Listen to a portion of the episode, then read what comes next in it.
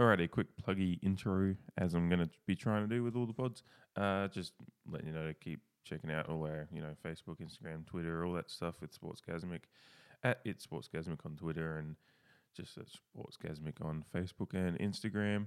And we do have a website, sportsgasmic.com, that we are planning to get some content up eventually when we're just all um, working on it. But it will happen. Um, now, just to preface this with a content warning, uh, this is the first of two pods recorded on this week, a couple days ago. Uh, I was a little drunk. This one's not so bad. This the next one that I'll be really I I have very vague memories of.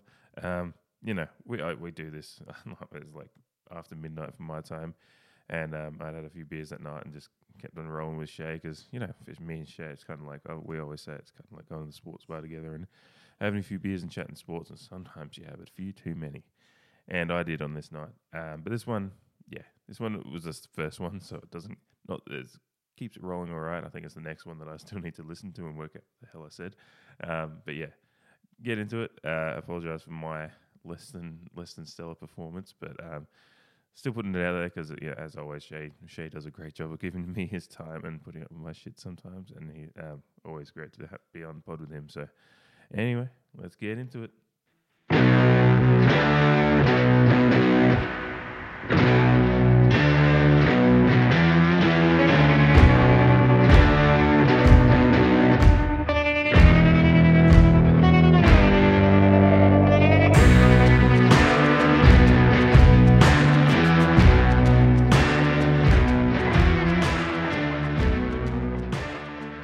Alrighty, Sportsgasmic Pod is uh, we're back. Another week. We're was- back. Yeah, Shay on the line. I'm I'm a little drunk. Um, I'm I'm waking up, so we're on a similar plane. yeah, this is the this is the fun part of like this era of the sports Sportsgasmic podcast with us being on different sides of the planet. That at this Almost time, completely. Yeah, it's eleven fifty eight p.m. Um, I've I got off work today, and Andrea texted me and was like, "You want to meet me at Stein's, which is a local tap house?" I was like, "Yeah, sure." I can imagine that. Yeah. Yep. So I yeah, it's a really cool tap house. It has like a big mural of Albert Einstein mixing up beers and wine barrels behind Nice. him. So I had a couple of pints there, then got home. Wasn't sure if I was playing eight ball tonight because we were a man short in our team. Then ended up going playing eight ball, having a few more pints, and now I'm here on the pod six hours later. Having more pints. Yeah. exactly. So yeah, it's it's 2014 era sportsgasmic mindset for me, and that was a that was a nice brisk wine that we that we created back then. Very smooth the taste.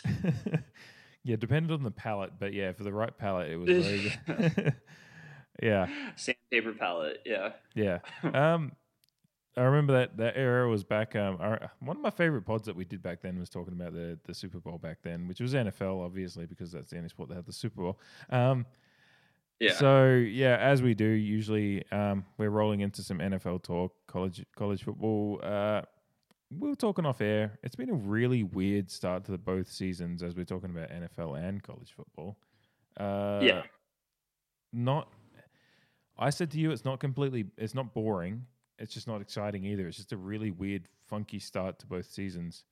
just forgettable really and just kind of frustrating all the teams that are supposed to win have been winning there's no there's not been like really big upsets i wouldn't say like whether it's college football or pro football and i know pro football upsets or aren't don't really exist but like i don't know what the big storyline so far is from the nfl and we're four weeks in you know Yeah, We were so close to a couple this weekend. Um, yeah I'll, I'll I'll start with uh the Chiefs and the the Lions. The Lions were were sneaky close. yeah Uh, and I, I'm not exactly sure what to think about the Lions because I've gone back and forth with them a little bit, but we can at least say they're uh, they're not, they're competitive. Um, and Yeah. yeah. I mean they were they were, surprising yeah, and and especially it's a big test against the Chiefs. Unfortunately, they came out out on the wrong side of it, but. I'm not. I'm not. I'm not broaching this discussion to focus on the Lions. I'm actually talking about. You know, I, I texted you about the Chiefs. They're a fucking cheat code, man. Like yeah that was Yeah, unreal. Like one of the very, and I've seen some big, great Patriots plays in the past with Edelman throwing touchdown passes to Danny Amendola. Yeah. that Travis Kelce like Yeah. like fucking lateral to LeSean McCoy was one of my favorite NFL plays I've seen for eh, eh, like all time. And I'll, I'll get I'll, I'll first I'll ask you what you thought about just yeah. just the overall Chiefs, but then I'll, I'll get to why I, I enjoyed that so much. Yeah, but uh, Yeah. your thoughts on how the Chiefs got out of that game? Um. Well, I think it's impressive that they won when Ma- Mahomes was lacking a lot of his pieces, and just he didn't really have his A game, I would say, but his A, his B game is still better than everybody else's in the NFL, probably. so like, Kind of like he got his Clark Uh, Kent coat caught in the phone box as he was coming out. Like not Yeah, quite yeah, there. He was almost there, but yeah. so now he has to fight crime with dragging a phone box around. But like that lateral play, it reminded me of the Ra- Randy Moss era Vikings because he did the exact same thing except Robert Smith scored on the play. But that was my favorite football team of all time, 1998 Vikings, when Ro- uh, Randy Moss was a rookie. Randall Cunningham slinging it or slanging it to go back to 2014, and Robert Smith and Cris Carter. It was just one of my favorite teams, and I wish they would have gone to the Super Bowl instead of Atlanta. So it's awesome to have that kind of creativity back. And also, it kind of reminds me of the Golden State Warriors in a way, like from hmm. a couple years ago when they were just like so fun. It was like watching the Globetrotters, but like like watching the Globetrotters win the NBA title. And so, if the Chiefs can win the Super Bowl this year, I know you don't want that, but I think it'd be cool to watch a team like a fun team like that go all the way.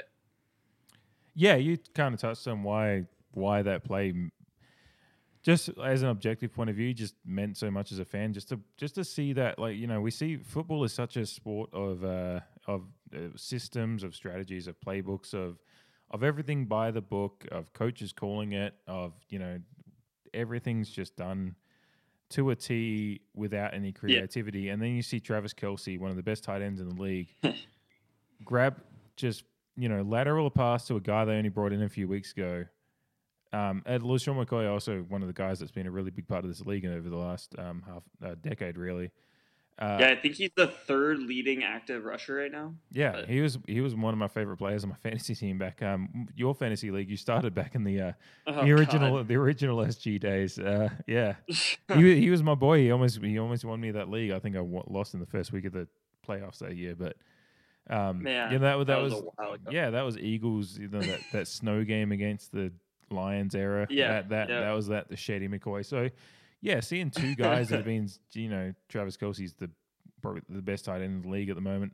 Um, Up there, yeah. yeah, uh, and then just lateral to a guy that, that that has been such a big part. Like you know, a guy that I feel like some people were wondering how he'd fit in at Kansas City.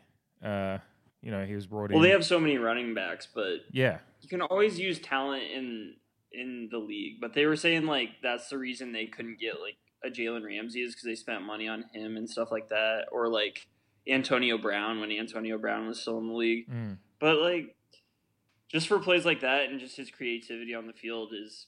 I mean, I know it was Kelce's creativity, but he was in the right. Um, McCoy was in the right spot for it. So the Chiefs kind of got some shit for signing him, just because who knows what he has left in the tank. But I think he's proven that he fits in with that team, and that it, as long as you put playmakers around Mahomes, they're going to make plays because Mahomes is just kind of rubs off on people that way. Yeah, and that's the that's kind of the fun football thing we're talking about is that they're making it Harlem. You know, the Globetrotters analogy you brought up, metaphor. You know, they're making football fun. They're that Yeah. kind, especially in a game that wasn't. You know, eh, if they were up like, you know, forty-five to ten, but they were they were in a game and they're pulling off that kind of thing. Like that's not even. Uh, yeah, it's just, it's just guys having having the uh, the creative freedom in their in their uh, their understanding of what's going on and just just their belief in it's more having the trust from their coaches to be able to do that without repercussion because as much of a big Patriots fan I am if I if I saw uh, back in the day if Gronkowski tried to lateral to uh, to a James White and it didn't work I can I can only imagine the shitstorm that would come down from Belichick after a game if that cost him a game because It's true. yeah, you know, as as much as like their creativity is is welcomed at New England, its creativity confined From to, Belichick. Yes, it, exactly. yeah, you know, Edelman doesn't throw that touchdown pass to Amendola in the in the playoffs against Baltimore without having the okay from Belichick saying, "I know what you can do, and I'm okay with throwing this play into the book when it works because they used it the the exact right time that was beneficial to them. I don't think Kelce's done that with. No, the, the, coaches haven't said, "Oh, when when this when this happens, like just no, I think it was fucking- just totally it was just total feel. yeah, and it was Yeah. ju- and it was just it was just it was just fun football. It's and, and that's what's fun to see from the the Chiefs at the moment is their enjoyment of football and and a little bit of that flair in football again because we, as I said at the start of this kind of segment we're talking about, football is so much a game of um, you know playbooks and design and everything that we don't see too much of this come out like just that fucking spur of the moment. Um, just instinct, and that's what, and you know, maybe that's what the NFL needs is a bit more of that. Um, Yeah. but don't Like I said, it reminded me of the Ran- Randy Moss era, Yeah. which is my favorite era, and it helps that I was nine years old for that era. But it was also like, it's just cool to see that that kind of style come back, and I I love the aired out offense. That's why I think the league was is was going in the right direction, but some of these aired out teams have seemingly fell off a little bit because of quarterback play or um just lack of talent around a quarterback. But I think the Chiefs are what NFL teams strive to be. I think that's what the Rams are trying to be right now, but they just can't really get it done. But uh, excited to see how far this Kansas City team can go. You know, they were a play away last year from going to the Super Bowl, and I think they would have beat the Rams as well. So yeah, we'll see. Um, yeah, and I think you got you got to say after the first few weeks that they're really, um, even if you know, close game against the Lions, but they've still by far and away the favorite because the Patriots had a close game as well that wasn't nearly as pretty as the Chiefs. Yeah, I didn't really know what to do with that game. I'd have to get. I'd have to appeal to your wisdom on that Um, one. I don't. Look, I'll Brady say did not look good. I'll say that. I will call back to our pod last week when I said I wasn't feeling too great about it. Right? Yeah, that's true. Yeah, I, I A lot of Patriots fans weren't. Yeah, I was worried about that defense. Um, like the the Bills' defense, I have a legitimate respect for, and that was just, uh, you know, solidified by their efforts on the weekend. They did a really good job, and that that, is also compounded by again what I said in the pod last week about the Patriots' uh, issues on having their their stars on offense fit. You know, Edelman was clearly clearly restricted on the weekend. Yeah, Uh, yeah. Josh Gordon doesn't look up to his the Josh Gordon that we know from the, his brief glimpses in the league as one of the probably one of the best receivers in the last ten years when he's on when he's on song. And uh, and then you know Develin was out, uh, James White. So yeah, and just just and obviously the fact they just don't have tight ends after years of having Yeah. the best tight ends in the well the the greatest tight end in the history of the NFL as far as his stats and his just performances. Yeah, I, I'd love that discussion. Um, That'd be a debate. I I can't think of anybody right now, but yeah, it's because it's Rob Gronkowski. Um, but you know, it's just the, the changes that that they, they Tony Gonzalez. yeah yeah he, his hands a little bit lighter.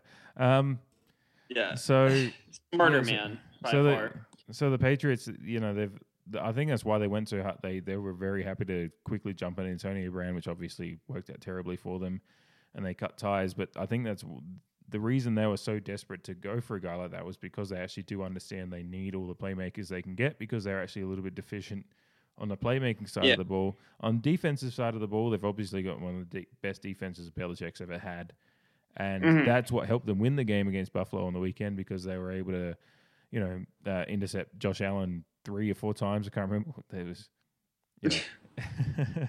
Allen did not look ready for that game, that's for sure, Yeah. and that's partially on the Patriots defense and partially on this kid's just wasn't ready for that to beat a three and zero team even at home. Yeah. I don't think he's just he he relies too much on the deep ball, but we and the Patriots blocked a punt early and put him in a hole, and once they were down early, it's like that kid's not going to lead you back yet yeah, he might get there one day, but but Brady Brady didn't look sharp, and that's why I think they wanted to amass the weapons because great receivers can make a mediocre quarterback look really good. So I'm not saying Tom Brady's mediocre by any means, but I'm just saying he's missing a few more balls than he used to. He did have this one pass, I think it was to James White. It was to somebody out of the backfield. That was per- a perfect ball. It was a wheel route, perfect pass, but he was also missing some out routes to Dorsett and stuff, and maybe it was on Dorsett missing the route, but Brady just didn't look very sharp, and maybe it is maybe Buffalo's defense is for real. Yeah, I think there's a there's a certain element that Buffalo's defense is is really good.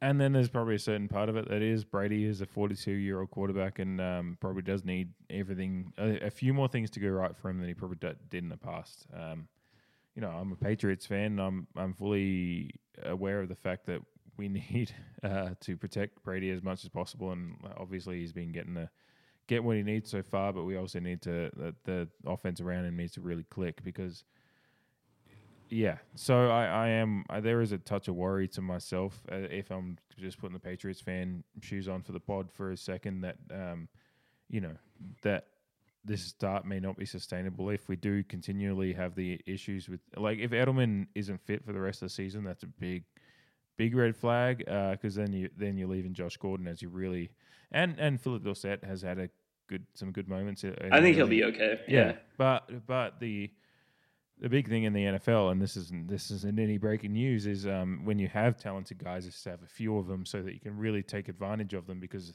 you know, if if, if opposing defenses only have to focus on one guy because they don't really they don't have to worry about the other guys.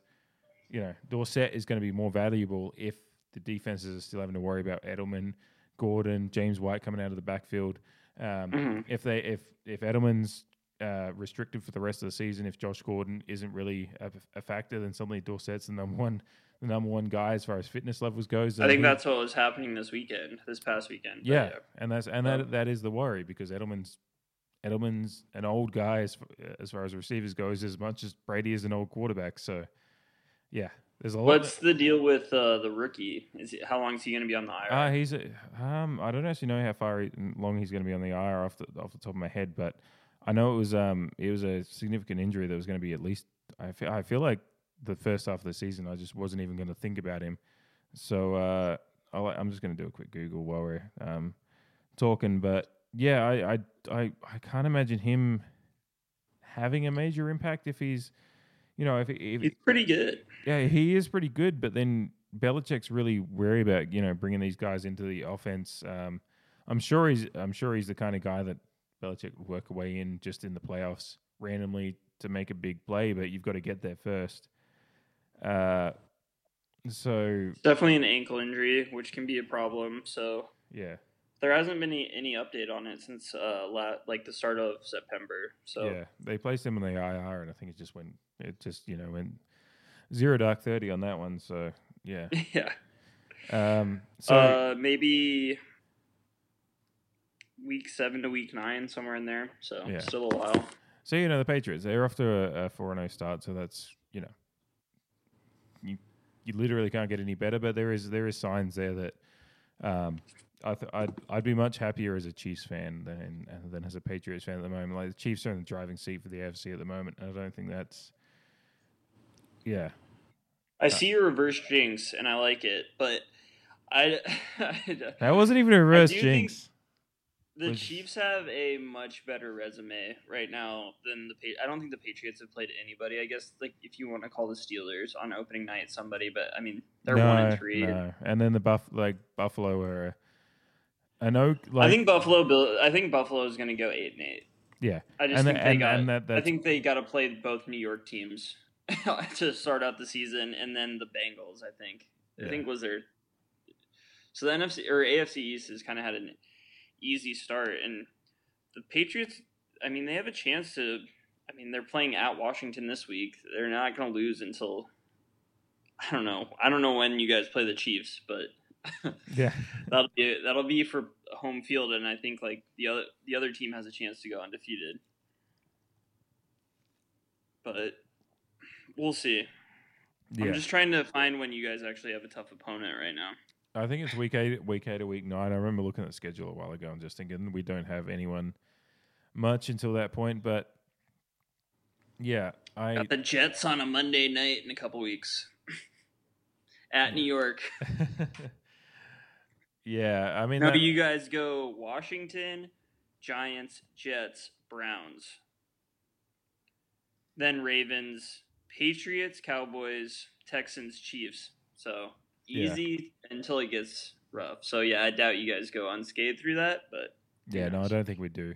Um, yeah, there was all the there was all the reports at the start of the season, which was probably when we had Antonio Brown on the roster. Was like who will go? What's more likely? Uh, Patriots undefeated or Dolphins not getting a win? Defeated, yeah. Under yeah, I, I at the time I straight away said Dolphins being not getting win is more likely than the Patriots going undefeated, and it's, it's even more solidified now. I think the Patriots have issues with fitness and and whatever else. Um, defense is obviously great, um, so that we will get them probably through a few results. But I think the and you know Chiefs Chiefs gave up thirty to the Lions, so maybe the, the other side of the ball um, is that the Chiefs defense isn't quite as good, but that offense is that great that you know they they can, Yeah. They've also, yeah, I don't think they're a great defense, but I think Mahomes is just to be able to score however many points he needs for his team to win that week. Like 34 against the Lions when they scored 30, 33 against the Ravens when they scored 28, Mhm. uh, 40 against the Jaguars when they scored 26. It's just, you know, it, it's they're being led by a gunslinger. It's kind of it reminds me of the Brett Favre days, but less turnovers. So yeah I think, yeah, I think they're in a good position. They've just, I think they have the better resume right now with wins over Jacksonville and Baltimore. So I don't know if they're in the driver's seat of the AFC, but I think, yeah, I just think they're a little bit more impressive than say the Patriots have been. But I think the Patriots might be saving something for when they have that rough stretch. Like Belichick hasn't truly opened the playbook yet. Yeah, So- that's fair. Uh, swinging to another another result that just piqued my interest. Uh, as I said, we we've both texted about how the weekend hasn't been that exciting to us, but um, the Saints. We we talked about when Brees went down with it, how they would go. Uh, they had a big win over Dallas, who is a team that we've talked about as one of the big big contenders in the NFC. So, uh, Teddy again not doing not not doing. he's kind of Took one of the worst sacks of all time. yeah 20 yard sack when they were in field goal range. yeah. I mean, it would have put him up five, but like, still, he's not good. But that game was bad. That's kind of like, it's kind of what I was talking about, like not boring, but just like not interesting either. Yeah, Like that, like I was writing a paper during it, granted, but it didn't take me away from that paper ever. I was never like, ah, I have to watch this play. It was just like a field goal game Mm. and it was kind of predictable, honestly. I thought I thought the Cowboys would take care of business, but it's a trap game. Go to New Orleans with a backup quarterback on a Sunday night. Yeah, against No, Sean, it's a tough uh, place to a play. Sean, Sean Payton team. Just will, yeah, it'll be it's a coaching battle and a team coached by you know Garrett may not be the team that's gonna come out on top.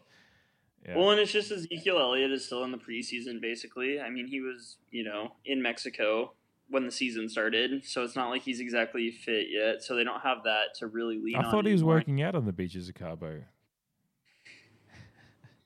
Yeah, and I was working out in Portland the week of your wedding. we were all working out in that weekend. my liver was working out. Um, but uh, yeah, they just.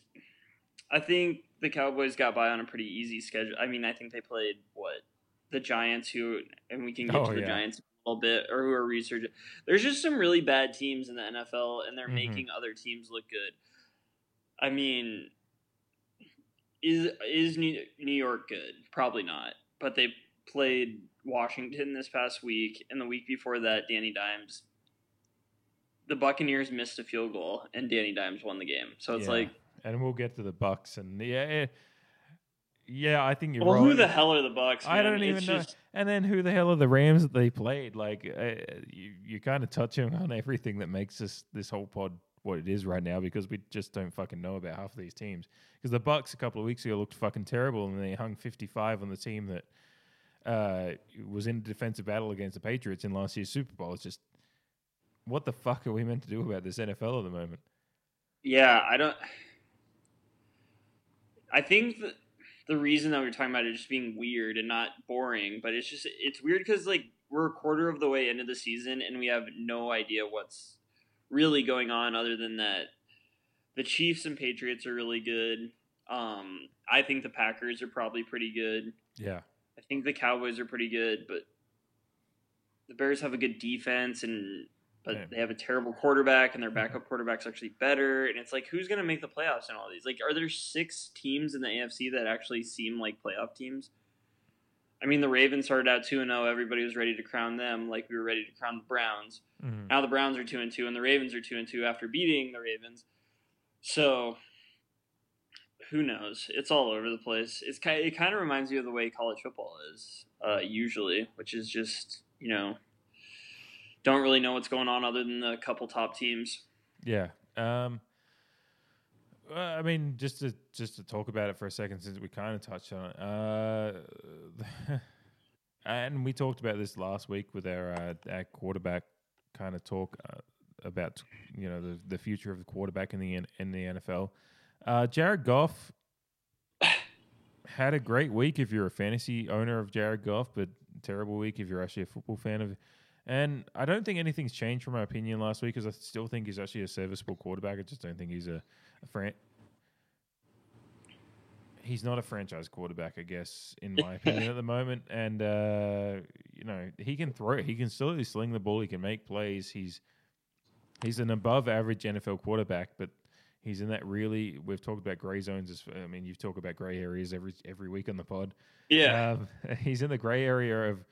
He's better than. He's obviously better than a. Definitely better than Mitch Trubisky and a lot of other quarterbacks in the league, but he may, maybe. I mean, this past Sunday. I'm not. I'm not going to stain. I'm not going to stain Jared Goff's name with putting him in the same class as Mitch Trubisky. But I think. Yeah. He, but then where is he? I think he- they're both pretty dumb, like mentally. Yeah, and maybe that comes to the coaches, uh, the difference between them. But he's certainly not going to be Tom. I, he's never going to be Tom Brady, Drew Brees, even Patrick Mahomes. So if uh, Sean McVay's coaching has been found, we talked about last week that coaching can be found out, but it's only just as much as how good the systems are and how well you execute what you're doing. Because Belichick could be found out twenty uh, over the last twenty years, but are the Rams? Uh, was last year their chance? I, I'm trying to figure that out at the moment. I don't want to overreact. You know, with our pod, we've always said we don't want to overreact. We don't want to be the sensationalist, but just at the moment, I'm, I'm a little bit worried about where they're at. I mean, they're three and one, right? like, I don't, I don't think it's time to totally hit the panic button. I think that was, again, kind of a trap game. I think they might have been looking ahead a little bit to going to Seattle this Thursday, Mm-hmm. and I could easily see them just going into Seattle and beating the hell out of them. But I could also see it the other way. Like, I'm not trying. I'm not here to tell you what's going to happen. I just, I could see them in a bounce back game doing that, and I think they totally overlooked the Bucks Yeah, because they just thought that they could just kind of show up and could, Goff probably thought he could show up and just throw the ball around a little bit and it wouldn't be a big deal. But well, he did. I guess when you're down twenty one nothing right away, you Mhm. know, it's scramble time, and Goff isn't exactly who I want in scramble time, even with the receivers that he has because he misses them a lot. He misses open guys a lot Mhm. whether it's with throws or just misses them in his reads. It's uh, it's concerning, and then he can't hold on to the ball, and he's thr throwing interceptions, and uh, yeah, I think they need to establish the run game a little bit more to help him out. But with you know, Gurley being a questionable piece every week. You can't really rely on that, and you can't really rely on that when you're down twenty-one to nothing right away. So you have to be chucking it around again. Goff, not the best decision maker I've ever seen. So Yeah, well, I mean that's the big issue is um a guy that this time last year we were talking about as a you know a possible MVP candidate in Gurley. Like, I mean, how that's one of the biggest narrative changes we could have in a year is a a guy that, as we are saying, MVP candidate this time last year. To will he ever be the guy that we saw this time last year? uh, yeah, that's the gin pouring if that comes through on the microphone. Um, but yeah, Gurley, Gurley's genuinely we have to worry about if we're ever going to see if he's just going to fade out.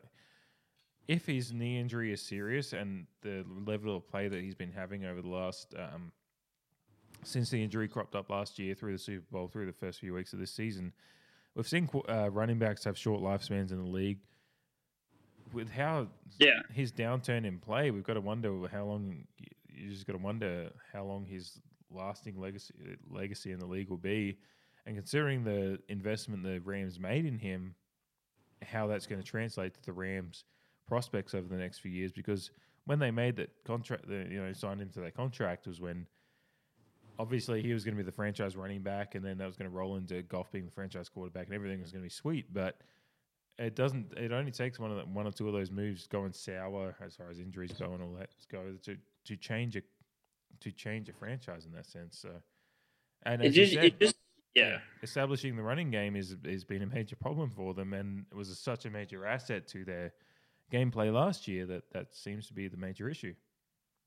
It's just crazy that uh, we still don't even know why Todd Gurley. I mean, we know it's his knee, but what what's going on? We still don't know what it is, and he's 25 years old. Like, yeah, I know running backs have a shorter shelf life, shorter than ever, and it seems like it's always shortening and shortening. But 25 years old and he can't play in the NFL anymore? Like, what is going on with his injury? Like, we need some answers from the Rams medical staff. They've still said nothing about it. He hardly played in the Super Bowl last year, and that's Mhm. a big reason why I think Belichick's scheme was so successful.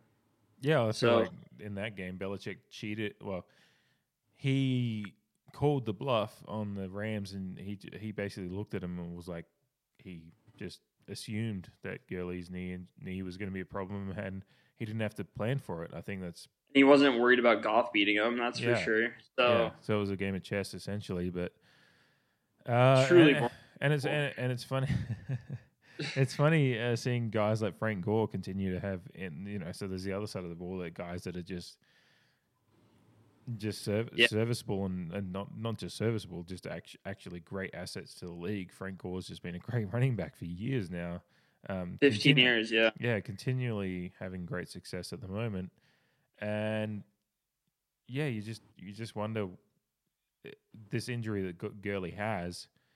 It's becoming it's getting a bit beyond a it's becoming beyond a meme at this point that we still don't know what it is because the Rams keep acting like I mean there was that report that they're like we don't actually know what's wrong but they just seem to be trying to brush brush it under the rug when you can't do that in this modern NFL. You have to, you know, we we're all we all know that there's something more serious going on, but they're not actually saying it. It's, it's a really weird moment for a guy that I really enjoy as part of the league. You know, I'm, I'm quite, Yeah. It's it's it's disappointing as a fan to see a guy like that- that going down, but it's even more disappointing that we don't actually know what the fuck's going on. Yeah, watch him come out and rush for like a buck thirty this Thursday at Seattle. I could easily see it because they're gonna have to establish the run up there. I mean, it's loud. Goff is stupid. It's just like a thing where That's such a good take. where you just have to, you know, you have to have both pieces to working to win up there.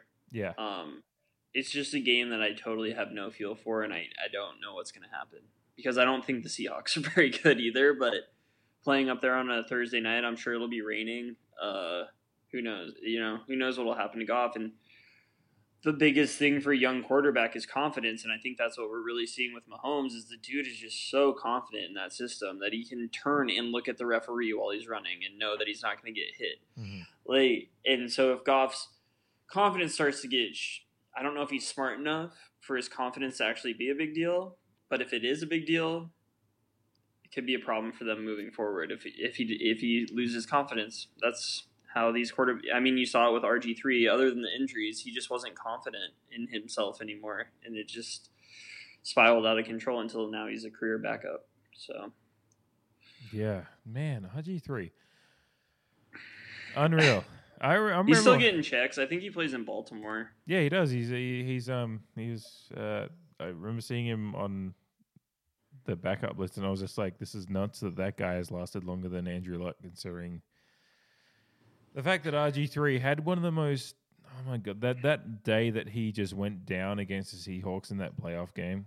One of the most just excruciating things to watch a guy just slowly deteriorate from being because they went 14, Yeah. 14 nothing up in that game and everything was going fine. And then you saw his knees start to crumble and it was like Very this- Derrick Rose esque. yeah, it was the slowest car crash in motion that you could ever watch. Yeah. watching him because you, you could tell that the co- you could tell he was hampered, and the coaches just never took him out of the game when they should have. Uh, yeah. Anyway. Yeah. Gross oversight. Yeah. Uh, so uh, I don't think there's anything. Ma- uh, well, the pack. Uh, I guess that we could uh, just another the other big team and, and a big result that completely just. I mean, it's, it's no fucking news that fantasy football is a stupid, stupid game, but um, the Packers, Yeah. the, the Packers, the Packers, uh, Eagles Thursday night game. Everything said that the Packers defense is good, and it's probably it, it, it isn't probably it still is. Uh, but you know, I had Jordan Howard on my fantasy team, left him on my bench because he has done fuck all for the first three weeks, and uh, Yeah. And uh, and everything said was like he's not going to get much luck against Packers defense, and then he fucking puts up a thirty-one spot. My bench outscored my fucking starters. It was Seen that terrible week. before. I haven't I haven't screened my basically my starters was uh, fifty-nine points, and my bench was about sixty-five points. And my and my bench That's a bad week. I'm not that, that's four fucking players as well because two Yeah. of the guys on my bench were either injured or on bias. So I'm talking four guys outscored about you know the eight or whatever that's in his starting. Anyway, fantasy's stupid, and um, Vince is Absolutely. yeah. Look, my my main po- my main goal for the rest of the season is just to be a just fucking upset guys that are actually in a playoff race because I I'm not gonna make playoffs already. So yeah, But I think that was just um, outside of your fantasy, uh, of course. Uh, I think that was just a game that Philly needed thing. After two winnable games that just fell through their hands, literally, Mhm. with Agholor dropping it, and then I don't know what happened against the Lions, but they were close. But they have a chance to win that division, and so they needed they they were staring going one and three right in the face, so they had to win. And the Packers can afford to lose. They they were three and zero going into it. Obviously, you want some momentum heading into this week's biggest matchup, I think, which is Cowboys against the Packers. Yeah. I think it's Packers at Cowboys. Um, so that game, I think, will go a long way in telling us what's going to happen in the NFC because I think those teams are probably the two best teams in the NFC at the moment. But both coming off a loss, both need a win to avoid going to three and two, and you know, home field advantage in the playoffs. Already starting to think about it. I'm sure Green Bay would rather have Dallas up in up in the cold than have Dallas have to go to Dallas again. some ice ball action again. Yeah, uh, Yeah. yeah, no, it, it, and that's what that's what it is. Like I think the Eagles went up there with a real chip on their shoulder to because a lot of national media talk. Um, um, I, I guess I should say international media talk, being that I'm sitting over here in the upside down. Uh, th- there, was, there was a lot of talk about you know It um, was, yeah. it was it, it was Carson Wentz a you know is Carson Wentz any good? Is the, are the Eagles just a you know because a lot of people had them as a Super Bowl pick at the start of the season. Are the Eagles any good? Are we are we all wrong about the Eagles to go up to Lambeau and get that win uh, against the Packers defense that has been very good at the start of the season? Was it was a really big game for the Eagles. So um, I don't think it says you know I don't think it's anything bad for the Packers either. I think it's the Packers were in a game against a team that's actually quite good. How good the Mhm. Eagles are this year, when I'm not exactly, I, we still don't have quite a barometer on because they have had those couple of results, but they're certainly not a bad team. The Packers aren't a bad team, so we just saw. A t- I think we just saw a game that between two good two good teams in Thursday night football against at Lambeau. Uh, both teams, obviously, you know, Packers at home always want to win. Eagles going to Lambeau uh, as another historic team want to go up and you know you always want to get a win on an, on a on a historic field. So it was just a good game between two teams that had a lot to play for, and uh, Eagles maybe you could say they had a little bit more to play for because they had a little bit rougher start to the season. But yeah, I I, I don't come out of that game thinking thinking anything less of each each team. I actually feel a bit more.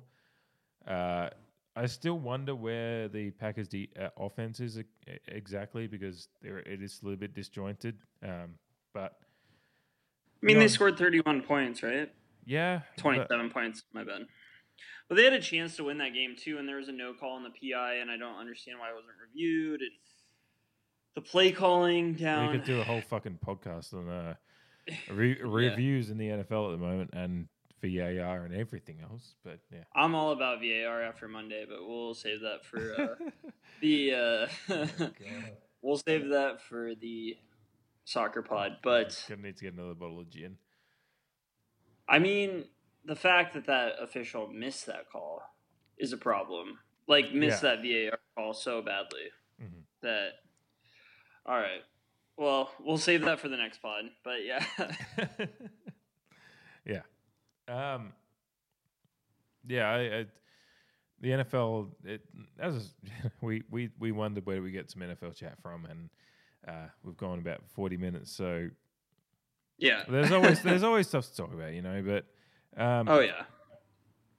going to college, uh, we had a we had an extensive text discussion about where the Ohio State Nebraska result lands um, in the landscape of uh, and you know like I, I like to put it like anyone listening to this podcast knows where I am. Um, I have a really weird view of college football because we get no news of college football in. Were you just messing with your screen? Yeah. You're Yeah. frozen on screen, so No, yours just I'm went. try- La- yours just went landscape and then like vertical again. Um, yeah. yeah, You're frozen on my screen though, so I don't know what's going on, but yeah. As long as you can hear me fine, it's fine. You know, you can. Yeah, I can hear you. If it's frozen on my beautiful face, then that's like good for you, really. you look so- like you're asleep. So Andrea often Andrea gives me shit about my uh, droopy eyes all the time, so that's fine. Um, um yeah, yeah, so I I uh, I just think it's a big win because it was just so hyped up in my hometown. I guess I just people were was that so obsessed falsely with it. hyped up though? right? And I'm on your side on that. I don't think Nebraska is very good, but Yeah, and it, I, it I was still a big win. It was bigger than any win Alabama's had this year. I feel like so. Yeah. Unless you count like going to Ole Miss and tearing up Ole Miss, but I think Nebraska would beat Ole Miss actually. So it's just how good is Ohio State? I guess was our our the point of our text conversation. that was And the are they the best it, team in the country? Yeah. I mean, Well, my my question of it was is um it's after this Nebraska result that I've heard all the stuff about Ohio State's case for being number one. And I feel like if that was going to be your argument, you should have had that argument before Nebraska, the Nebraska result, Yeah. because I feel like I, I just I don't put too much uh, too much love on the Nebraska result because whether it's um, my closeted view from being over here in the upside down, or and obviously we we talk because you're a Nebraska uh, native, even if you're Yeah. up with Nebraska, and and obviously No. a negative negative bias towards Nebraska. yeah. uh, that has leaned my view towards. But no, I, I, I can, and Scott Frost, obviously being in Nebraska, is uh, even without your views on Nebraska, I have a Oregon leaned in Nebraska, and I, I keep an eye on results. And I, I'm like, I just have never had much love for Nebraska's football over the last couple of years. And I feel like if you're going to have the Nebraska, uh, Ohio State are going to be a number one team view bef- after this week, you should have had it before this week. And the Nebraska Yeah. result doesn't shouldn't be a major factor in pushing the votes towards Ohio State yet. You're they're either there before or they should be there. You know, you know what I mean? Yeah, and I can see Yeah. that. It's just the thing that ESPN had game day there, so And that's they yeah, treated it, Ga- they game- treated it like it was a huge game. So game day votes. when Ohio State dominated it, they were still in Lincoln to talk about it after, and so it was this thing where it's like, well, we have to talk about how good Ohio State is because Mm-hmm. we are we're here. So I don't know. I Ohio State looks more impressive to me than Clemson so far, but Clemson has a better resume, I guess. Um, Ohio State will be tested. I think they have four more ranked matchups before the end of the season, including Penn State, um, Wisconsin, at Wisconsin. So we'll definitely find out about them. But I'd say right now they're they're looking at like a top four team pretty easily. Yeah, and they're certainly like, you know, I I wasn't trying to. A lot of people like to bag on Ohio State just to bag on them, and Well, they've um, been, or they cost Oregon a national title, so that's probably where you're hearing that. no, Mark Helfrich cost us a national title, and I'm not even that worried oh, about that. Oh jeez. Mm, Terrible coach. Um, held Yeah. up. Mark, Marcus Mariota was the coach of that team. Um, look, I, I have no ill will against Ohio State in that respect. You know, I'm I'm I'm looking at it purely from an objective point of view. Um, it's just I wasn't sure where the national talk was over there as far as um, you know how good they were. Uh, I think based on play so far, they should be in the they they. If you were going to call the playoffs right now. They're in the top four, so that's where I'm Yeah. at on them. It's just, yeah, I guess it's where your number one rankings come from.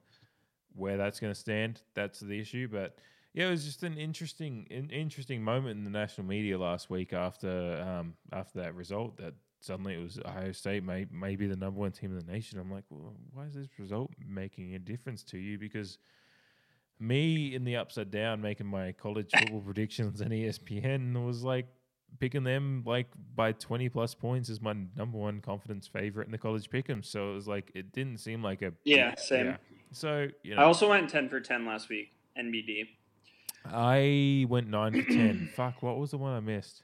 Mhm. I went for ah, fuck. I can't think of what There's one. it is. Hawaii, Nevada. No, was a I, weird I game picked I picked that one right. Um, I'll I'll look it up while I'm. Baylor, Iowa State. That's that. No, I picked that one right. Fuck. What one was it? I don't know. I I, I try to pick. Better one. not have picked Virginia over Notre Dame. No, I picked. Notre, I picked Notre Dame for you, and how dare you think Uh, I, I wouldn't do that otherwise? Bro, love. Ohio State is getting seven first place votes though, which is more than Georgia, who's number three Kansas, right now. Kansas State. I picked Kansas State. yeah, I picked Okie State. I just don't. I, just I don't trust those. Big Twelve teams. Yeah.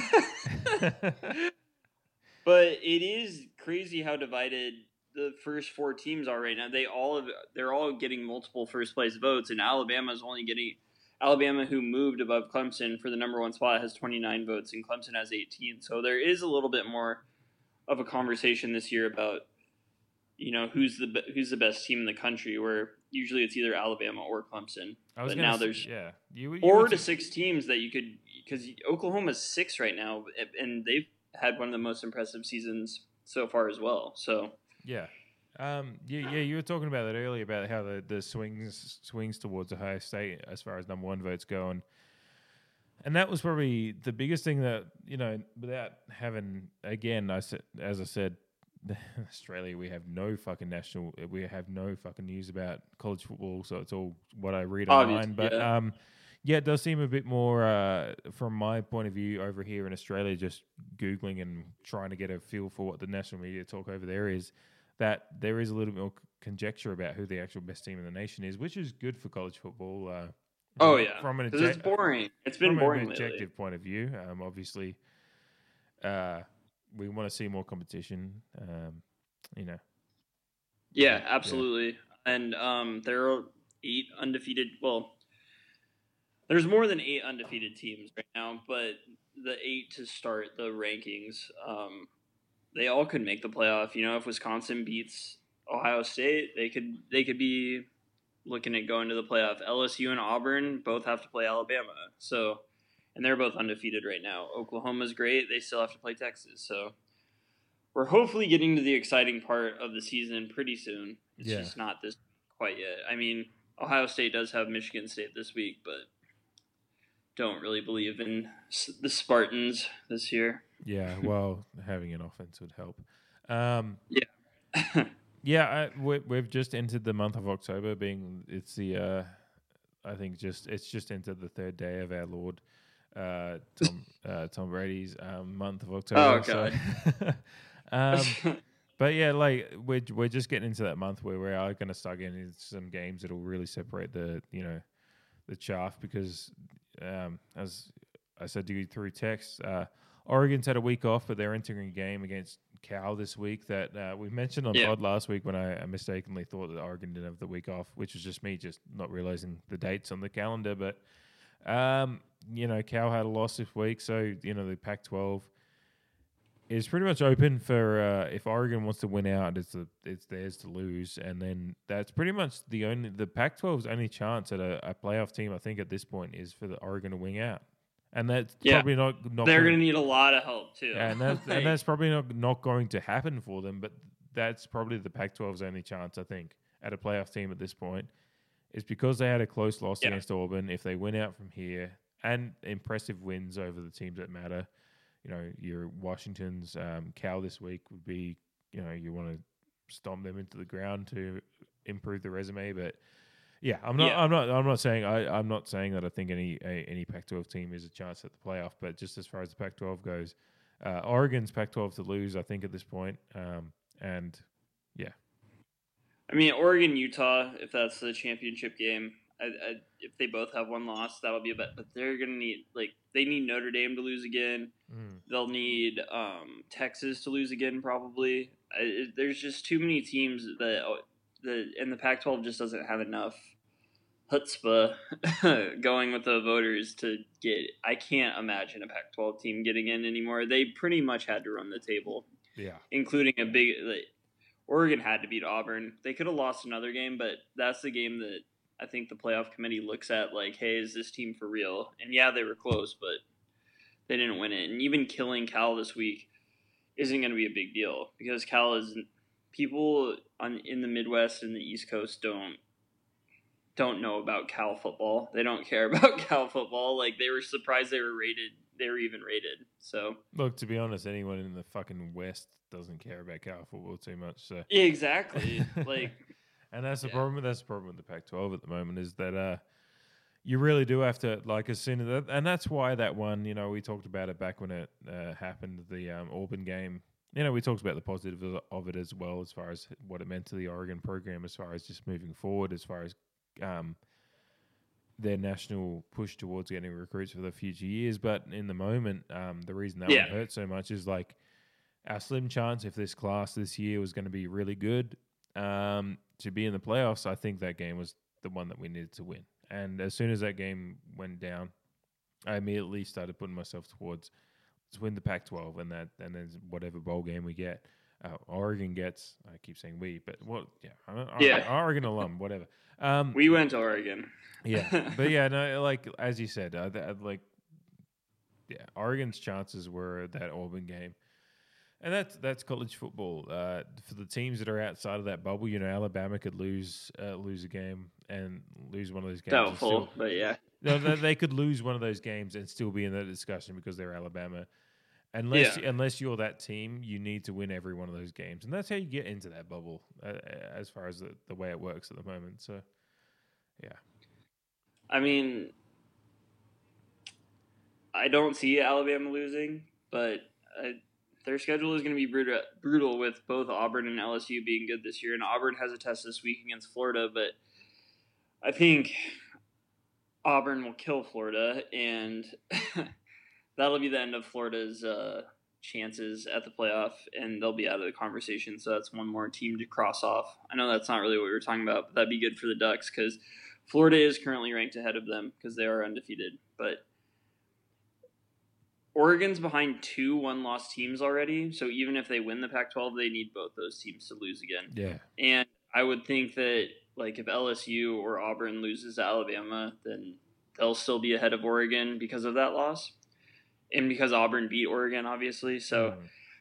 it'd be a tall task to get to the playoff this year, unless I mean maybe Utah can do it if they run the table and beat Oregon in the Pac-12 championship, but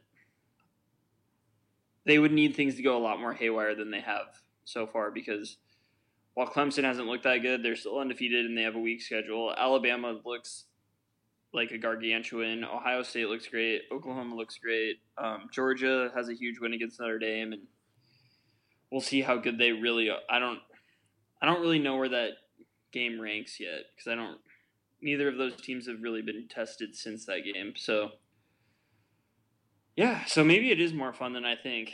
Uh, it's just, we're just not being presented with any really good games and really no upsets. So yeah. Well, I think that's.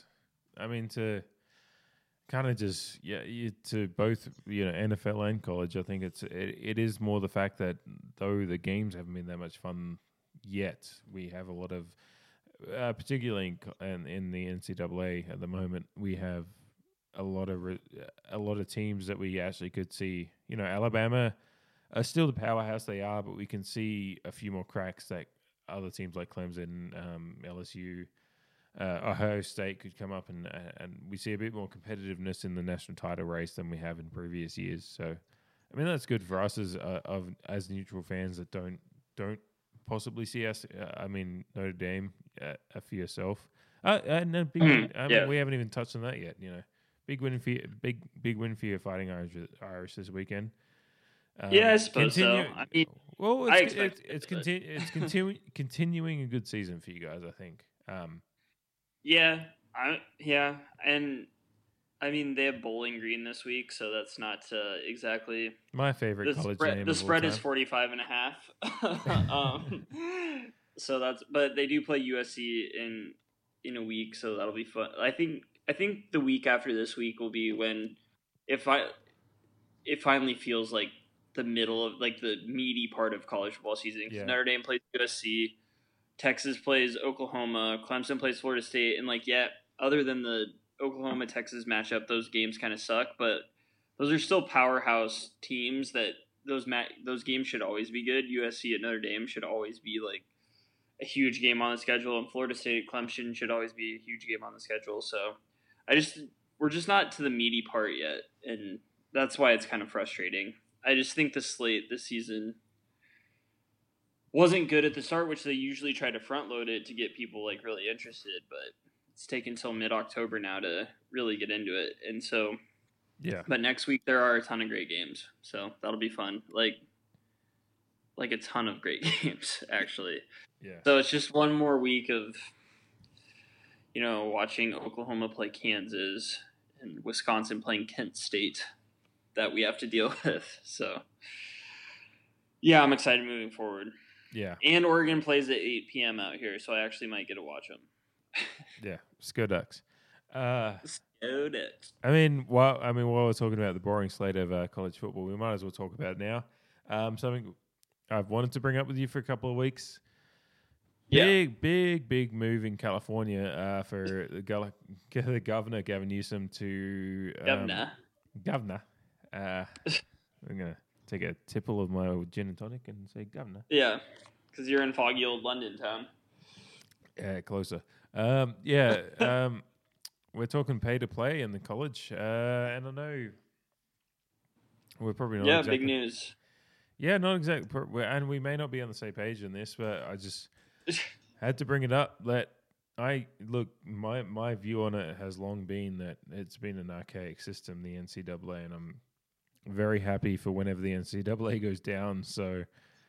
Uh, Yeah. that's probably where I start on it, and I just like to see where you're at on, and uh, yeah, just you know, I'm just fine. I'm I'm fine with it. You know, it's just it's gonna go this way, so it might as well go this way now yeah, rather than later. I mean, there's no way that it's not heading this way. It's just how long it's going to take for every state to adapt and what the repercussions on this are going to be, what the NCAA's reaction to it are going to be. It's I'm just the reason I'm not into it is just because I don't want to hear about it for the next like two years about the NCAA appeal, like telling California teams they can't play or some shit like that. Like I'm just I'm not ready for the the drama of it, I guess. But it is a Yeah. positive step forward in something that's obviously going to happen yeah. ultimately. So, it's So- it's more that you don't want the drama of the case, which is Yeah, it reminds me of like when everybody was shifting up conferences back in like 2011. It's like, yeah, I don't care if you guys do it, but I just don't want to hear about the fallout and the fans and all. Yeah, the uh, Pac-12 to this like, I and don't all the care. conferences Like, if we're gonna do it, let's just do it and get it over with. yeah, It's just like, you know, I like the drama in some sports, especially soccer. Like, stay tuned for our soccer pod. I'm sure we'll talk about stuff, but like, it's just more fun over there.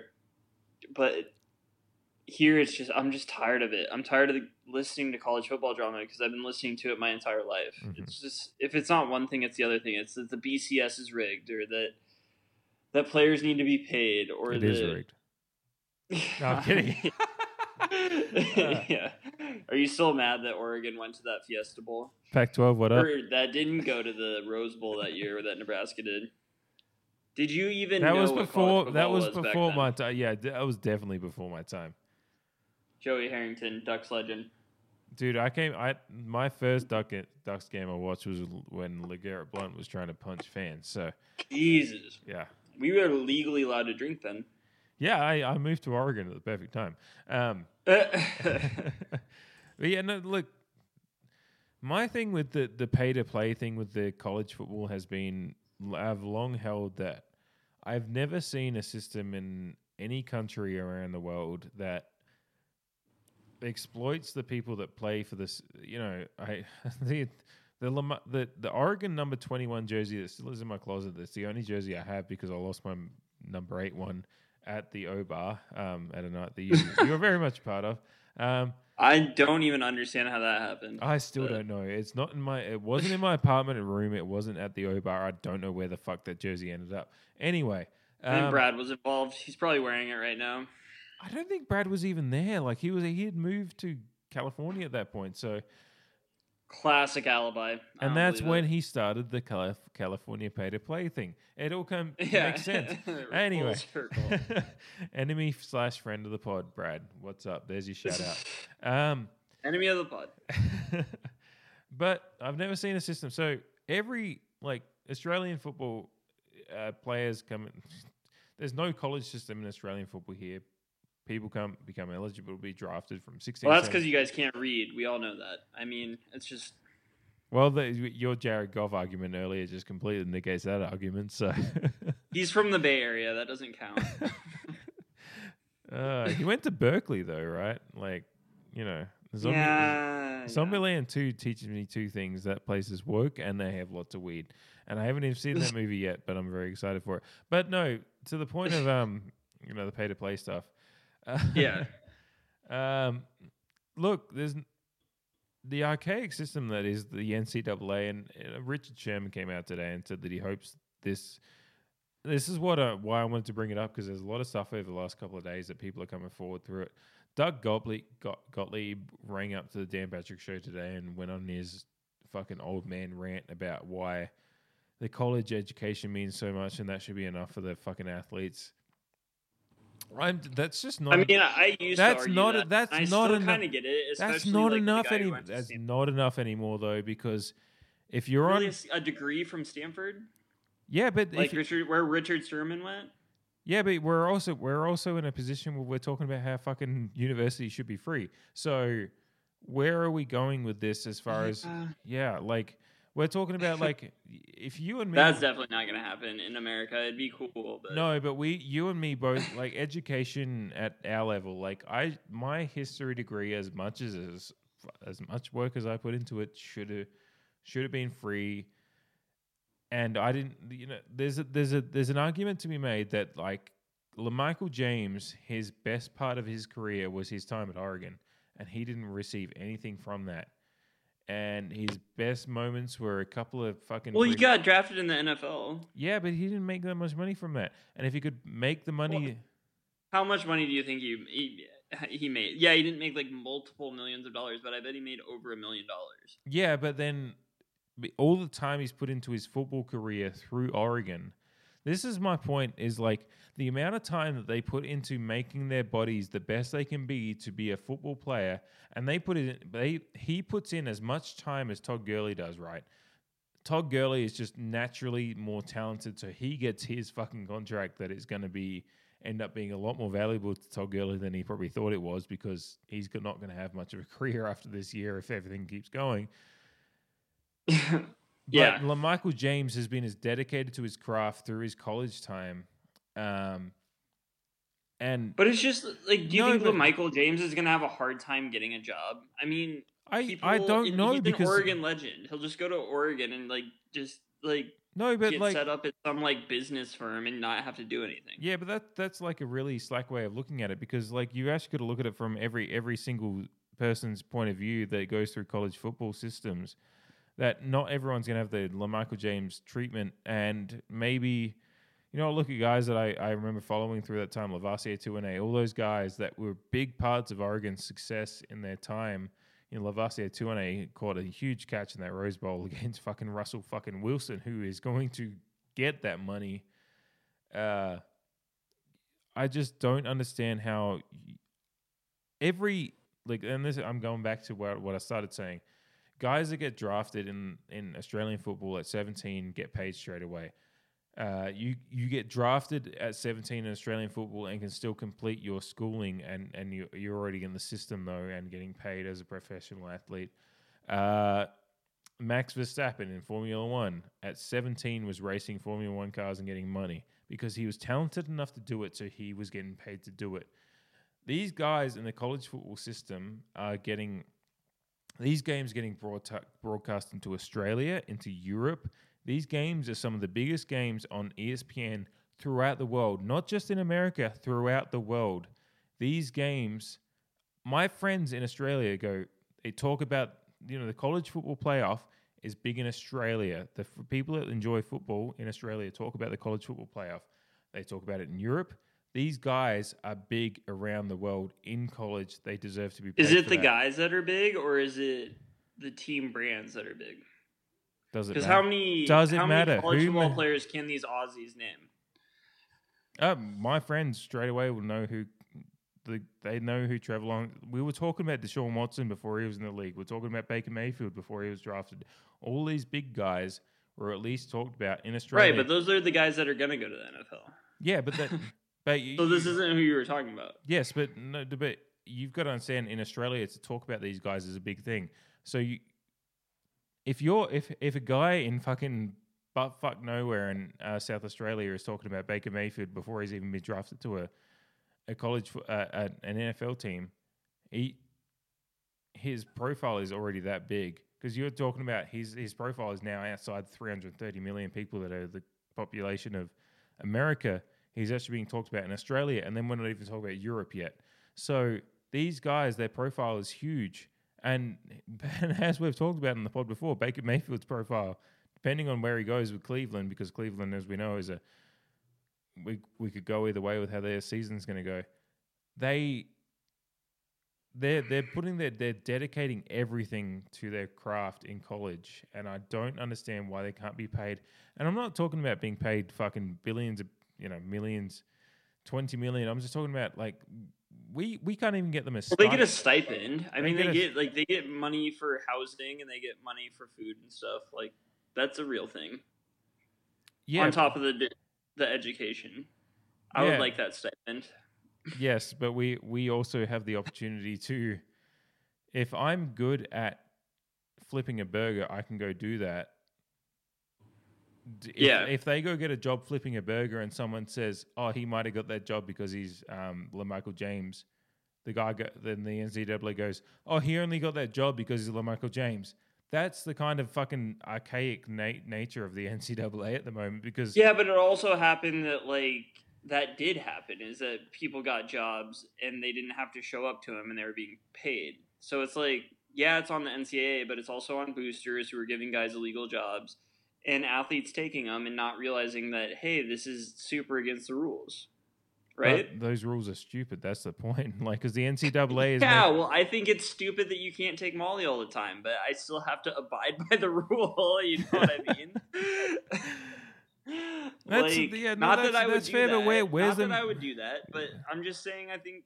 where's actually, the middle? Where's I the actually don't think that's stupid. But Where's the middle ground on that though? Because we've got to fucking find the middle ground on college athletes being able to earn money for what they're doing because and this is the problem is like there's no other system around the world that has you have to go through this training program from 18 through 21 because every I agree with you on that front. Yeah. I agree with you on that front. It's just so difficult, for lack of a better word, to find a perfect way that this all works out for everyone.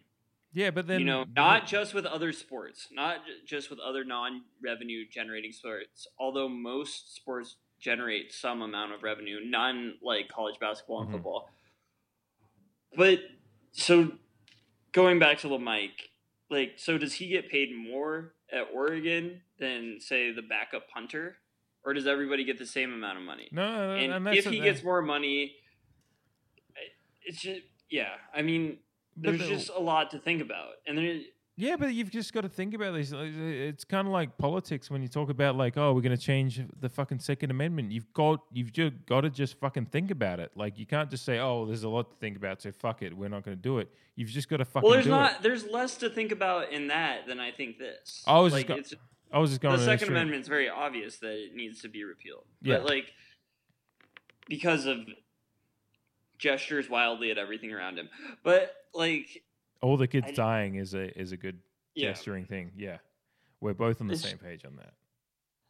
it's yeah, and then it's like, what happens when a player uses the money they got from the NCAA to start a drug ring or something like that, then the NCAA is giving money to a teenager who starts a drug ring.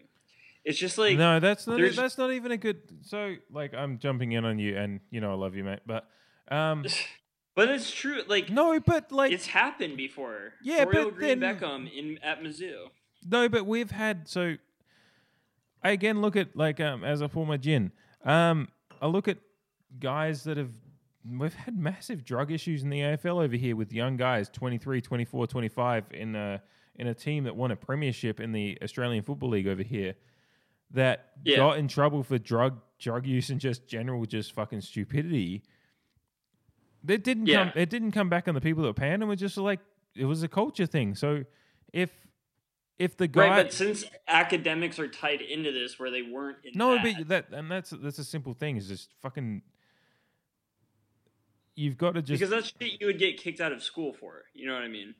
Yeah, and uh, that's what you should. So he's not going to get kicked out of the AFL for it, but he get kicked Yeah, no, of he got U- he got like, kicked out of the AFL. Like the people get kicked Well, out of the AFL. he probably get kicked out of the University of Oregon. Then Yeah, that, and that's what the that, and that's that's a whole other issue. and uh, to me, to me, to be honest, is how you police people being irresponsible with it. But well, it's just a when I- when. I look We're at a guy like- discussing ideas here. Yeah, and then uh, that's what it is. It's like you you you've got to separate like if someone if someone is making like you know the starting quarterback of Alabama University starts decides goes you know I'm making a million dollars a season as the Alabama starting quarterback. I can start a drug ring, and then he gets caught for it. He shouldn't, you know. Then that's going to be a criminal case against him making. You know, it'd just be like you know Tom Brady starting a drug ring as a starting quarterback. He has TB12 is a drug ring. I'm pretty sure. I actually brought that up hoping you would do that, and then it's like There you go. sometimes, sometimes If it's you so put it on a tee for me, I will hit it. It might be a ground out to short, but I will hit it. But I just think there's a lot of ins and outs, a lot of strands, a lot of you know. Yeah, and that- I just and don't think fair. it's as black as white as everybody's making it. And it's like, yeah, it's fine, but like, let's see how this goes. Yeah. I mean, I'm well, for so so students being paid, but I want to see more in place than just being like, all right, we're gonna pay, we're gonna pay the student athletes. And then what happens when you know the soccer team unionizes, which Northwestern football tried to do a while ago, Yeah. but unionizes and say we're not going to play until you know we get paid too. I just think they, I just think it's a can of worms, and I'm fine with it. But I'm just saying this is why people are against it because it's not as black and white as it seems. Whereas the Yeah. Second Amendment is very black and white, or red and white for that matter, because of the blood spilled yeah. Well, and the white and the shooters are always white. So there Yeah. you go. but as, Boom. as far as like Journalism degree. Journalism degree. as far as yeah, like it's just again going back to just it's the only I just can't it just it blows my mind that it, it is the only place in the world this is an issue still that kids that can play a sport at a professional level at 18 years old can't But it's not a professional level. I mean, like no but it is, but it is Siri on my phone has suddenly if that comes through in the background I realize my phone is on the floor it did. yeah that was really fucking funny actually Siri wants to get involved. Yeah, he's like, "Fuck you guys." There's a third voice. Um, Yeah. yeah, it's just every every sport on the planet has 18 year olds at the professional level. If you want to look at and and and maybe that's a syst- systematic of the American culture, like as far as how we push people through to the professional level because we expect people to come through high school, then come through college, and then go into a professional. Whereas, um, you know, in Australian football, we have guys come through and, and we we just expect them and they can play like there's a guy in the Australian team uh, on Port Adelaide this year who's fucking 19. He's just fucking tearing it up and already making money. Um, as I said, uh, Max Verstappen at 17, um, he's only just he, his 22nd birthday was yesterday, and he has had 29 podiums in the Formula One championship. 29 podiums. I know you don't follow racing that much, but in the one of the most Yeah, I don't know. prestigious prestigious sports in the world, No, I get it because of Mario Kart. You know, you get on the, no, on the but podium, you do a little dance with the trophy. But in one of the most prestigious sports sports in the world, a sport that people die at, a sport that is incredibly difficult to master. He's had 29 podiums before the age of 22, which I think the next record besides that is about eight or nine podiums. So he's had 20 more than the next guy at that age.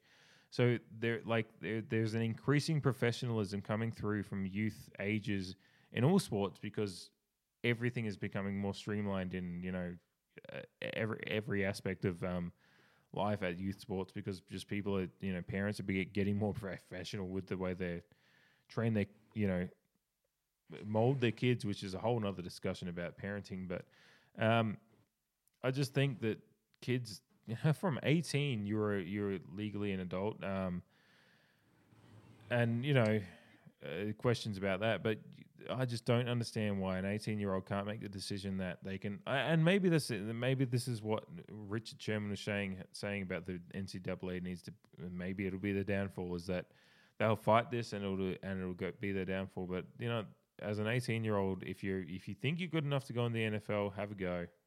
I, I just don't know at this point like I just That's such a bad idea.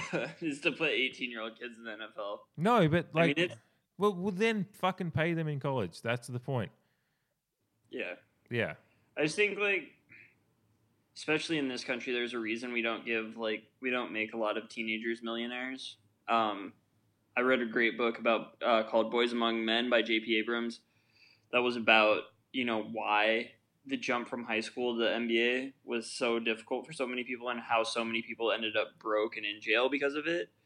Because these these kids just aren't going to have people that so if they do if this does Well, happen is- yeah, uh, you you finish your point first. Yeah, if this does happen, you have to have people there that can help them out with this. You have to teach them economics. You have like, if you watch that thirty for thirty broke, like Mhm. Andre Rison got his first check, he didn't know what taxes were. yeah, Like, you think eighteen year old kids are gonna know that? Whether they're from a rich background or a poor background, they're definitely not gonna know that because they're not gonna know anything about money. Like, yeah.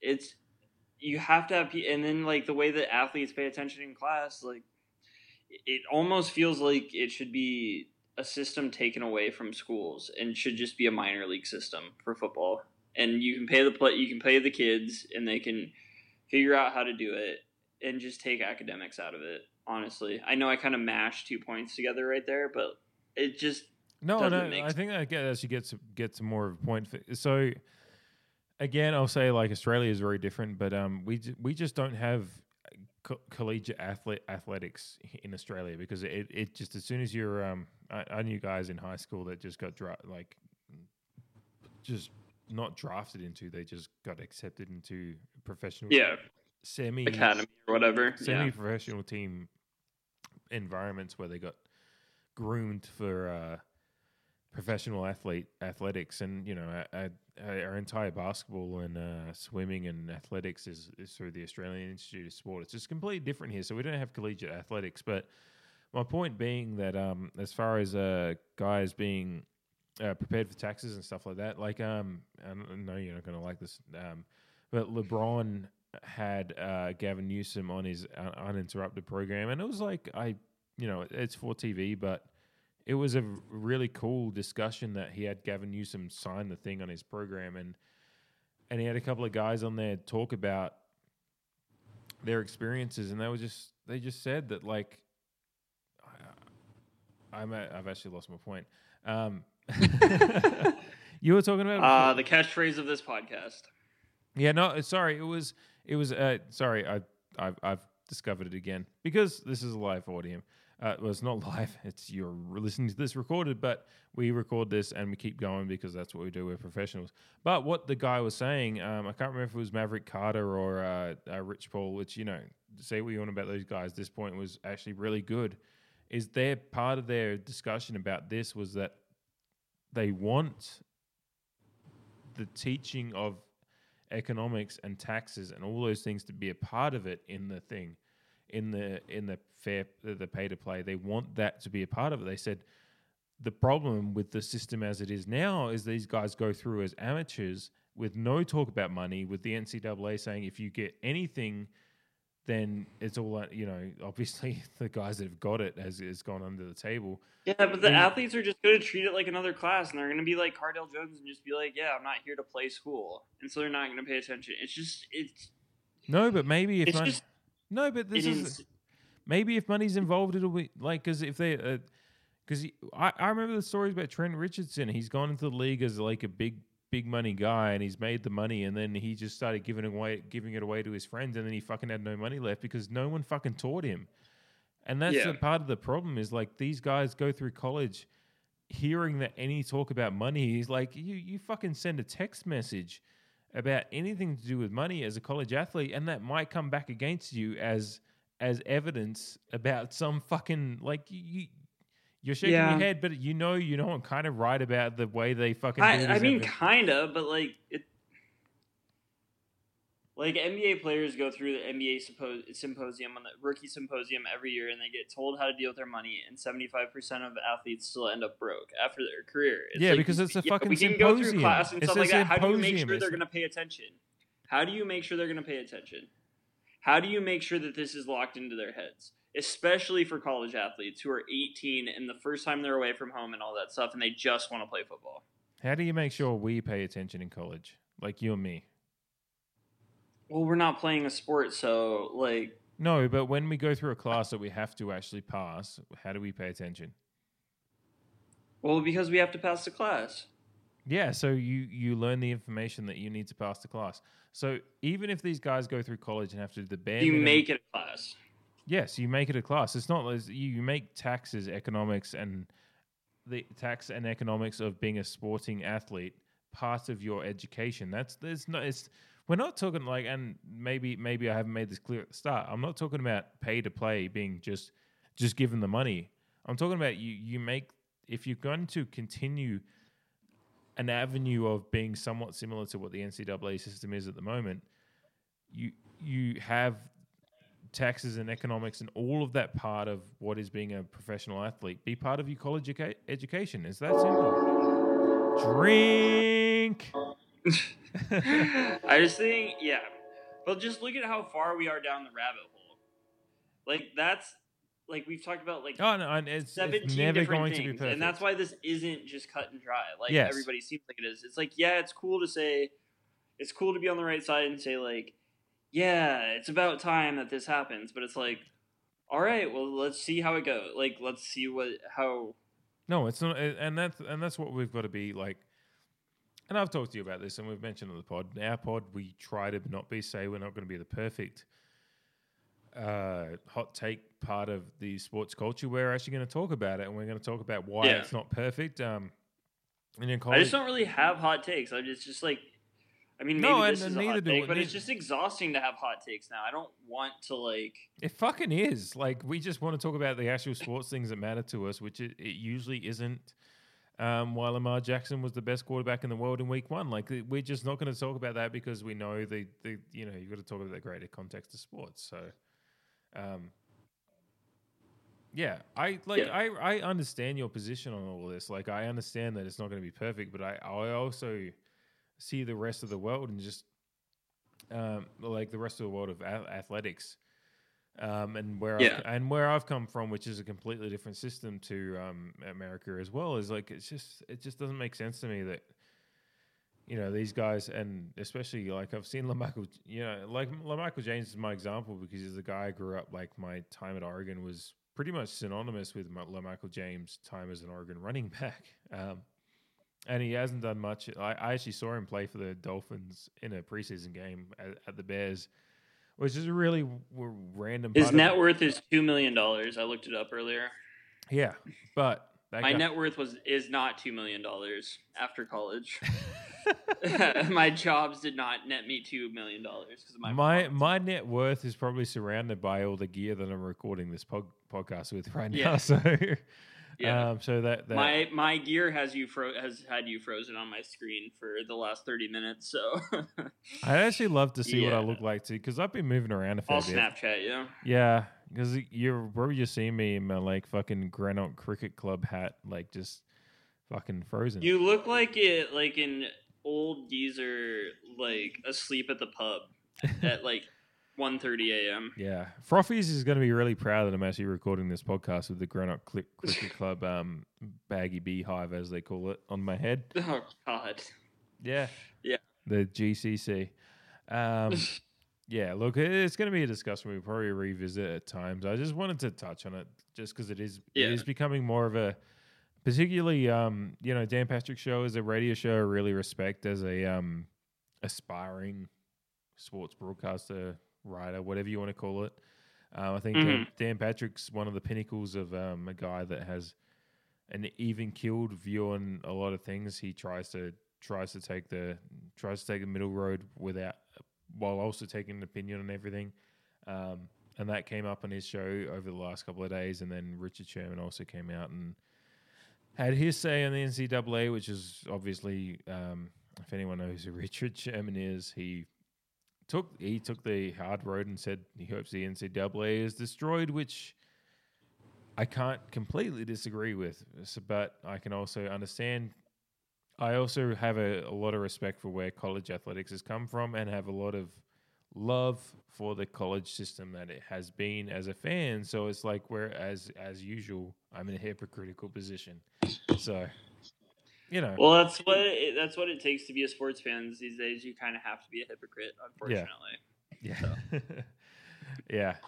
Anyway, like you know, it's fun. You know what's funny is like you and you are like, I don't know where we're gonna get a fucking football pod from. And Yeah. uh, my clock at the moment is at one one hour and twenty four minutes. So Yeah, I mean, we're definitely uh, thirty year old uh, in our thirties, ready to spew forth our knowledge in quotes. So I feel like definitely gas bags. I, I feel like you wanted to say like your old man on the lawn kind of opinions. yeah. Oh, speaking of mean- which, speaking of which, I mean, we're going to bring this up on the pod.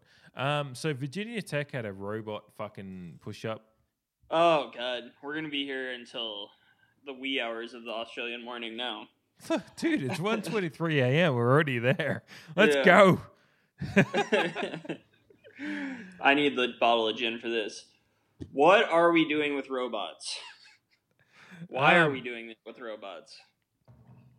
Look, I I've- don't like it. I'm very much there with you with the uh fucking the was it Virginia Tech or Virginia? I, it was Virginia Tech that had. It was Virginia Tech on uh, Friday night, I think. I mean, two things. One, like the push up thing needs to be done by a duck. That's one thing. Or just a human, at least in a costume. Yeah, but two, yeah, just the the fucking that was so awkward to watch. Even taking the complete, just taking robotics out of the equation, watching a fucking Yeah. robot just fucking struggle to do push ups, terrible. But Yeah, give it 20 years and that thing will be slitting our throats. What are we doing? Like, I di- First of all, why are we wasting our time with robotics making something that can do push ups when, like, the whole idea of making robots is to help humanity and, like, create stuff, but you're using it for push ups at a college football game? yeah, I just, I, I'm not into robotics. Um, I think we're creating our own downfall, very Matrix like, um, and we're just we just don't have Matrix technology as humans to like learn kung fu in five seconds. So the machines will just destroy us, and then. I know kung fu. That's a great addition. Especially because I can't see you, so I assume you're just like leaning into the mic, like I know Kung Fu.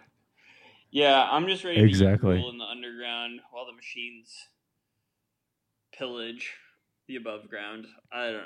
We're we're creating our own downfall. Yeah.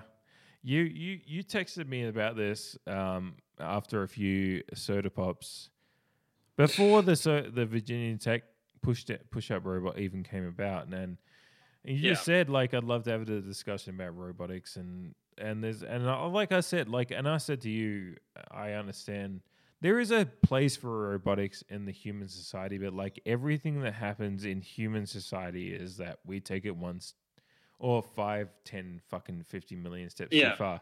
Because robotics Yeah. has a step in as far as its um, ability to uh, help people that have, you know, Uh, you know, people that don't have a limb, you know, robotics help, you know, prosthetic limbs. Um, I just think we're using it completely wrong. Exactly. Like, well, that, we're that's using exactly it to the take problem. Jobs that, away like, from humans rather than like making little things that can go in and like blast away at cancer cells. Yeah, and I'm Like, sure- I'm I sure think we're they- I- focusing on I'm- the wrong shit. and I'm hundred and ten percent sure that like the fucking right arm of Dick Cheney is just fucking oh my like god! like in the American military somewhere saying this fucking robot can bomb a country and it should Oh, yeah. fucking should. And Yeah. like like you know, he's and his fucking jaw is dropping, and you know, fucking the bomb's gonna drop somewhere just because his jaw dropped on the wrong fucking button. And that's like, and that's the problem with robotics and every fucking part of technology. Unfortunately, Yeah. Give me a cancer blasting little cell that you can shoot into somebody's body before you can give me a goddamn robot who can do Simone Biles or whatever uh, her routine. Like I don't need that thing spinning and flipping over my corpse. I need something that will, you know, hopefully save humanity in some some capacity rather than some sort of T2 death machine. Yeah, yeah. uh, That's the thing is like, fucking James Cameron predicted it back in 1984. Like, fucking Arnold Schwarzenegger is still making movies out of that because Terminator: Dark Fate is coming out like in two months or a month. I can't remember. Good I guess. just know there's another Terminator movie coming out, and they're still Yeah, and it's fucking a documentary now. yeah. It literally is because because a fucking robot can kill you now. Like that's not even Yeah. a fucking like back in 1984 when Linda Hamilton was fucking fucking Michael Biehn and then creating James. Like I love the Terminator movie, so I have a little bit of a knowledge of the fucking you know whatever. When Lin- Linda Hamilton was running from that fucking cunt, that like Oh, a, ro- a robot a robot fucking destroying you from the future was legitimately like I don't think this can happen. Now we're like mm, I don't know. And that's what's scary is like we just don't fucking know what the robots that the government is creating is going to do because every second week we hear about like oh we accidentally killed a fucking Pakistani fucking picnic. So Yeah. and that's Yeah. really fucking sad and that should be more news and that's probably and that's probably where like when you started talking to me about like robots and stuff my mind immediately immediately went to thinking about those guys um um, obviously, everyone that's listening to this is gonna be like, "Oh, that leftist fucking wanker." Anyway, um, I think about the guys that are that have been destroyed by um, American bombs in fucking pa- picnics. You know, Yeah. Pakistanis, Afghanis, whatever. going to school. Yeah, yeah, the guys that have been going to school that everyone thinks of it as, as an enemy of the West. Those ones that actually aren't an enemy, enemy of the West, those ones are the ones that these robots are killing. So, like, you know, that's, you know, take it to a real serious Yeah, place. and then like if Yeah. they're trying to design like this super soldier that they can send over instead of like American young guys, that sounds okay because like oh well American young Americans aren't gonna die in war, but it's like well no you're sending robots over there and they're not gonna have any conscience if they kill a little kid or not. So it's like way worse. So It what the fuck are we it ha- doing? like on ju- it like It happened just last week. Like they just fucking Yeah. they they admitted that they accidentally dropped a bomb on like a fucking picnic because they were looking for another guy. yeah. And if that happened to us, there'd be a fucking And that is how terrorist cells are created. Yeah. So yeah, I, mean, I, I, should probably we should probably stop this conversation before I completely lose the ability to get a job after mas- after I get my master's. hey, look, look, look. This is the thing. If any, if Oh, you're slurring now. Oh my god. The that sounded like an O bar night right there. Here's the thing. oh, stay tuned for the soccer pod. Um, yeah, no, this is gonna be bad.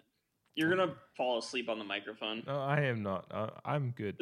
Um, no, but the thing is, like, I'm really passionate about this stuff. Actually, like, yeah, obviously. um, like doing the history degree I did, like, you just fucking read about these stories about these these people um in countries that that are such a major part of our history, um, particularly the Iraq War. Um, one story I love that I repeatedly talk about with friends that talk about um, with uneducated opinions about the Iraq War. yeah. Um, they ask about uh, you know why why were Iraqis so so so so angry about things that were happening with it. And there's an Iraqi. Uh, I I did an Iraq war class in in college, and a, and a guy mentioned how he was he was he was he was in Iraq as an enlisted soldier, and he was asking asking the Iraqis why they were so so angry about what they were doing at the border there that they believed was the border of the uh, engagement they were in. And the Iraqi farmer that was just fucking trying to fucking move his sheep through that section just looked at him and said, "Why have you put a border through my sheep field?" Yeah, So this, and I uh, mean, and it's that- the same and thing with Israel Palestine. Yeah. and like, I mean, I mean, Jesus why Christ. why are the Palestinians so mad at Israel? It's like, well, because they're literally building a fence over their land and claiming it as their own, like, in that's sacred land, and it's their olive trees that are sacred to them and have kept them sustained as a people for fucking two thousand years. Yeah, I mean, we're way off on a tangent right now.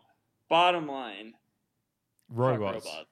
Yeah, I mean, Stop but, but that that is robots. Is like um robots in uh, Iraq, Afghanistan have have destroyed families that have yeah, engaged have then engaged maybe in the in the war. Like, look, it's it's a it's a whole other tangent, but you know, it it is an unfortunate part of life as far as so fuck Virginia Tech and their push up ro- robot is what we're Yeah. saying.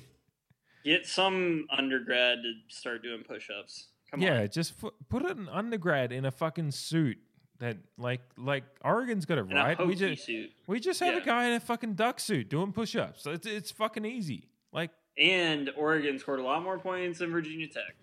yeah, so it's like so if- if somebody can just throw a beer on that robot for me right now, that's that's my 2020 campaign. Douse robots in any liquid. That's all I care about, and I'm running on it. yeah, I, I'm down. I'll, I'll I'll be a co-run mate with my gin and tonic. Yeah. All right. So well, I think we should wrap this up before we become like wanted on the FBI list. yeah, look, I've been banned on Twitter once already for fucking tell, telling Donald Trump to fuck off. So you know. Yeah, God, I'm just gonna be unhireable. It's just my cross to bear. Look, sports gambling will become a thing, and we'll be fine. So Slanging. We're gonna Yeah. be slanging pods, slanging slanging tea. pods, and slanging G G and T's. yeah. All right. Well, as we say, like usually we get rolling into our soccer pods. So if this is anything to go by, um, stay tuned. Really, like who knows what's gonna happen? yeah. Oh my god. but you know. oh man. oh, The shoe used to be so on the other foot. yeah. Look, you know, you never know what's gonna happen. You know, I'll, I'll throw my cricket cap on and. uh is my is my screen still frozen to you? Yeah, we're gonna have to fix that. Yeah, the well, I was gonna uh, I was gonna tip my cap to you, but I'll tip my cap to the uh, podcast listeners, and, and until you see us next time on the uh, pod, and Shay can actually see me moving and giving me giving him all the gestures. Stay sports gasmic. Gin.